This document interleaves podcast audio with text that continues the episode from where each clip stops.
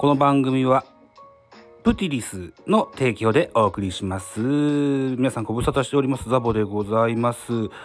この度はあげつまさんにですね、えー、レターでこの企画にぜひ乗っていただけませんかというオファーを頂戴いたしましたので、えー、それならばということでスタイフ現在お休み中のザボではございますがこの企画乗っからせていただきたいかなというふうに思っております、えー、なかなか伝えづらい愛を伝えるといった企画でございます。はい。愛を伝えるお相手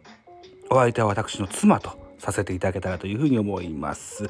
えー、どんなことがあったかっていうことをエピソードをしゃべるということだったのでそうですね。2019年今から4年前の8月にですね、えー、家族子供2人おりますので家族4人で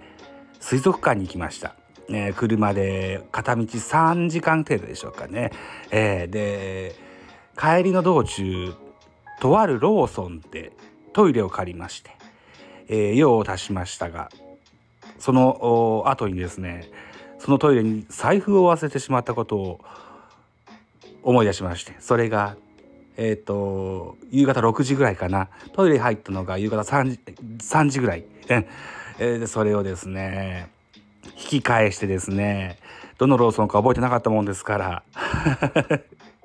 はい。えー、何件も7、8件回ったでしょうかね。見つかりました、財布。はい。その財布はですね、我が家の家計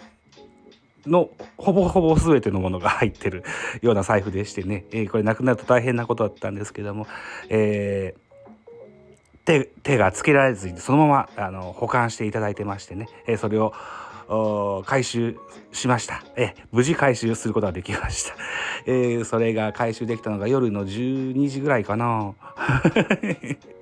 はいそれにずっと付き合ってくださった妻に感謝と愛を伝えたいかなというふうに思っております。はいということでザボのフリースインガー。久し久しぶりのスタイフの収録でございました。はい。ということで、ハッシュタグをつけてね、えー、帝国になったらアップするように予約もしておきたいというふうに思います。えっ、ー、と、あげつまさんね、えー、この度はお誘いくださいまして、どうもありがとうございました。はい。お相手はザボでございました。バイならと。